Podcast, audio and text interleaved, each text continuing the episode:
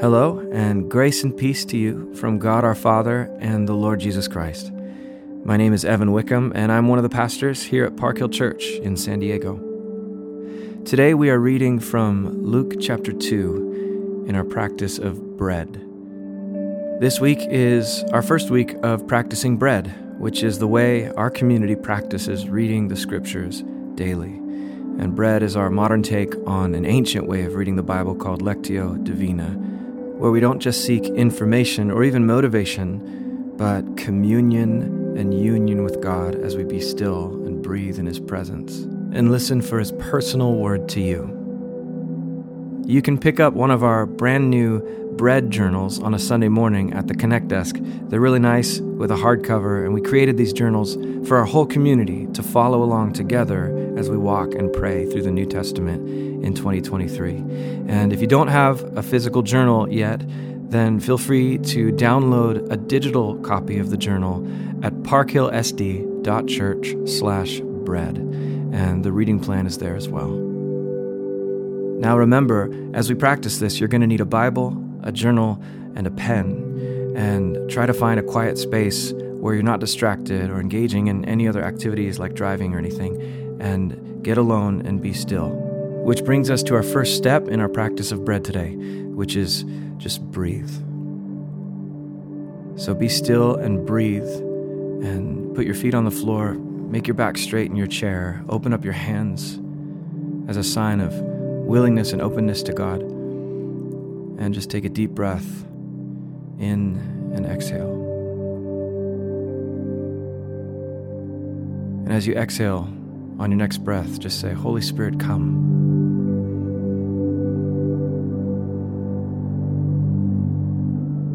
Thank God for being everything that He is for us Savior, Lord, Father, King, friend. And one more time, Holy Spirit, come.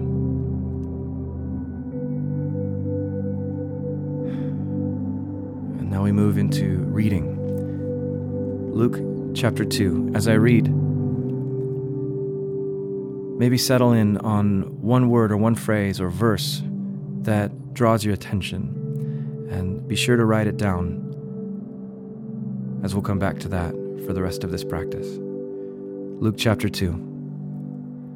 In those days, Caesar Augustus issued a decree that a census should be taken of the entire Roman world. This was the first census that took place while Quirinius was governor of Syria. And everyone went to their own town to register. So Joseph also went up from the town of Nazareth in Galilee to Judea, to Bethlehem, the town of David, because he belonged to the house and line of David. He went there to register with Mary who was pledged to be married to him and was expecting a child. While they were there, the time came for the baby to be born, and she gave birth to her firstborn, a son. She wrapped him in cloths and placed him in a manger because there was no guest room available for them. And there were shepherds living out in the fields nearby, keeping watch over their flocks at night. An angel of the Lord appeared to them, and the glory of the Lord shone around them, and they were terrified. But the angel said to them, Do not be afraid. I bring you good news that will cause great joy for all people. Today, in the town of David, a Savior has been born to you. He is the Messiah, the Lord. This will be a sign to you. You will find a baby wrapped in cloths and lying in a manger. Suddenly, a great company of the heavenly host appeared with the angel, praising God and saying, Glory to God in the highest heaven, and on earth peace to those on whom his favor rests. When the angels had left them and gone into heaven, the shepherds said to one another, Let's go to Bethlehem and see this thing that has happened, which the Lord has told us about. So they hurried off and found Mary and Joseph and the baby who was lying in the manger. When they had seen him, they spread the word concerning what had been told them about this child. And all who heard it were amazed at what the shepherds said to them. But Mary treasured up all these things and pondered them in her heart. The shepherds returned, glorifying and praising God for all the things they'd heard and seen, which were just as they had been told. On the eighth day, when it was time to circumcise the child, he was named Jesus, the name the angel had given him before he was conceived. When the time came for the purification rites required by the law of Moses, Joseph and Mary took him to Jerusalem to present him to the Lord. As it is written in the law of the Lord, every firstborn male is to be consecrated to the Lord, and to offer a sacrifice in keeping with what is said in the law of the Lord a pair of doves or two young pigeons. Now there was a man in Jerusalem called Simeon who was righteous and devout. He was waiting for the consolation of Israel and the Holy Spirit was on him. It had been revealed to him by the Holy Spirit that he would not die before he had seen the Lord's Messiah. Moved by the Spirit, he went into the temple courts. When the parents brought in the child Jesus to do for him what the custom of the law required, Simeon took him in his arms and praised God, saying, Sovereign Lord, as you've promised, you may now dismiss your servant in peace, for my eyes have seen your salvation which you've prepared in the sight of all nations, a light for revelation to the Gentiles, and the glory of your people Israel. The child's father and mother marveled at what was said about him. Then Simeon blessed them and said to Mary, his mother, This child is destined to cause the falling and rising of many in Israel, and to be a sign that will be spoken against, so that the thoughts of many hearts will be revealed, and a sword will pierce your own soul too there was also a prophet, Anna, the daughter of Penuel, of the tribe of Asher. She was very old. She had lived with her husband seven years after her marriage, and then was a widow until she was 84. She never left the temple, but worshipped night and day, fasting and praying.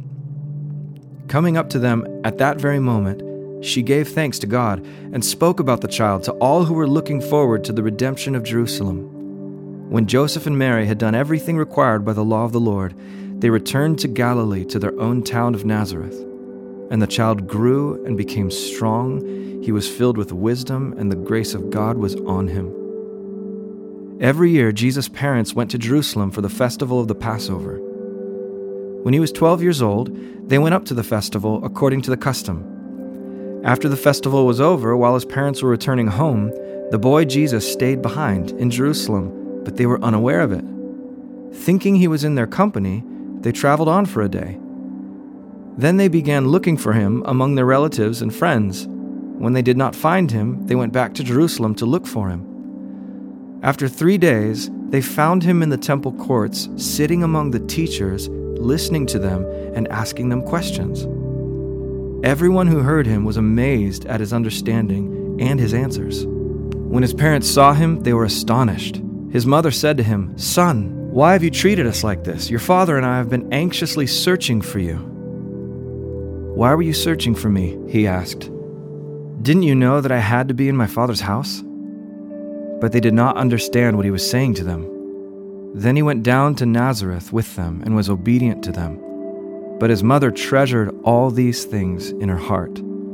And Jesus grew in wisdom and stature and in favor with God and man. This is the word of the Lord. Is there one word, phrase, or verse that presented itself to you in a special way, or attracted your interest, or excited your emotion? If so, write it down. And now we move on to encounter. Taking your chosen verse, begin to meditate on it Maybe recite it two or three times out loud. Invite the Holy Spirit of God to animate your very breath as these words pass from your lungs through your mouth and into the air in audible form.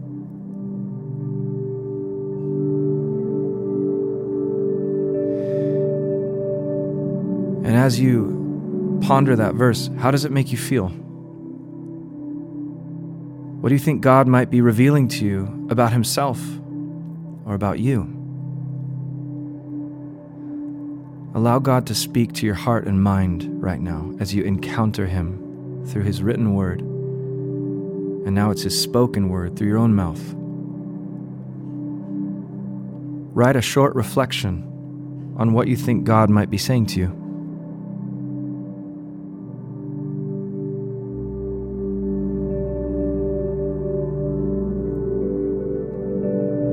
At any time in this podcast, and any of these bread podcasts, they're just meant to guide you. So feel free to pause if you want to extend any of these moments with God.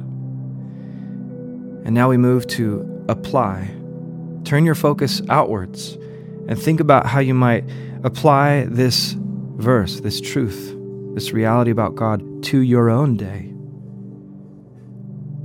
What might God be asking you to live into or live out this day as a follower of Jesus?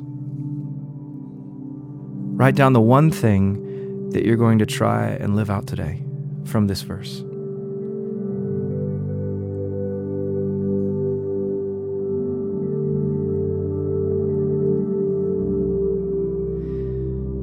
And to end, the final part of bread is D, devote.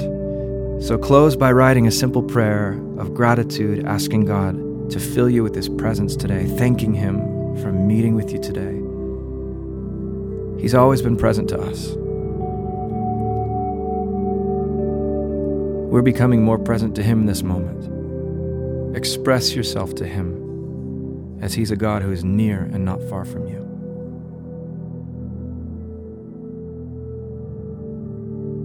Thanks so much for joining for day two of Bread as we walk through the scriptures together as a community. Hope you can join tomorrow as I lead us through Luke chapter 3.